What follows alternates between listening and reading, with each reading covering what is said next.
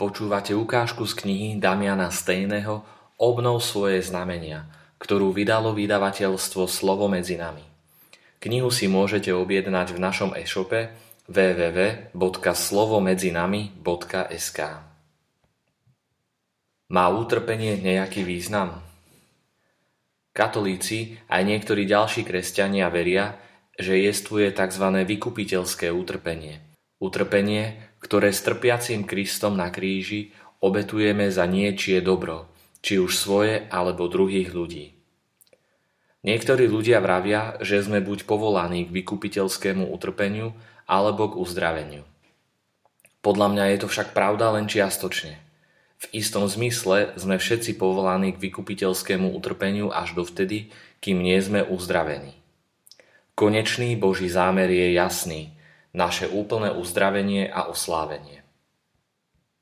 Z vlastnej skúsenosti viem, že katolíci sú väčšinou otvorení voči modlitbe za uzdravenie, podobne ako v súčasnosti aj mnohí kresťania v iných cirkvách.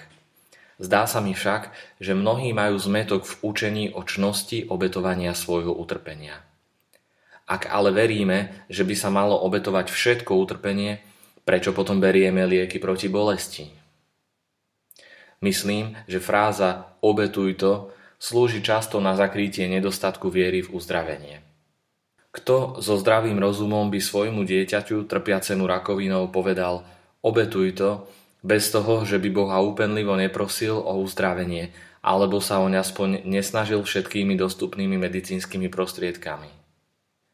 Áno, sú chvíle, v ktorých nám dochádzajú ľudské i duchovné prostriedky, Chvíle, keď v rámci tajomstva tohto života musíme prijať ťažký kríž, ktorým je odvážne znášanie utrpenia, ktoré máme pred sebou. 11. kapitola listu Hebrejom nám podáva niekoľko príkladov hrdinov viery. Čítame v nej o ľuďoch, ktorí vierou premohli aj vojska. Vierou premohli niečo, čo na nich útočilo.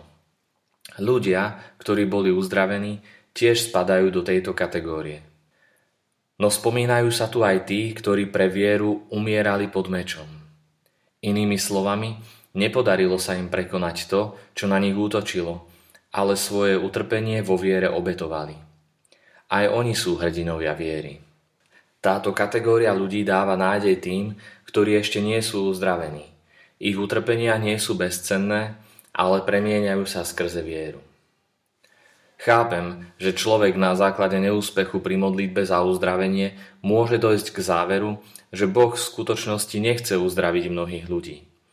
No s touto logikou by sme mohli povedať, že nedostatočná účinnosť evangelizácie cirkvy na západe znamená, že Boh jednoducho mnohých ľudí na západe nechce spasiť. Našu teológiu by nemali formovať naše neúspechy, ale Kristove prislúbenia, zvlášť keď sú tie prislúbenia potvrdené spismi a skúsenosťami cirkevných otcov a modlitbami cirkvy. Keď sa za niekoho modlím, zaujímam pred Bohom postoj naplnený naliehavosťou. V duchu toho, čo píše o modlitbe za uzdravenie páter Raniero Cantalamessa. Keď daná vec trápi nášho blížneho, mali by sme byť pred Bohom veľmi trúfali a rázni.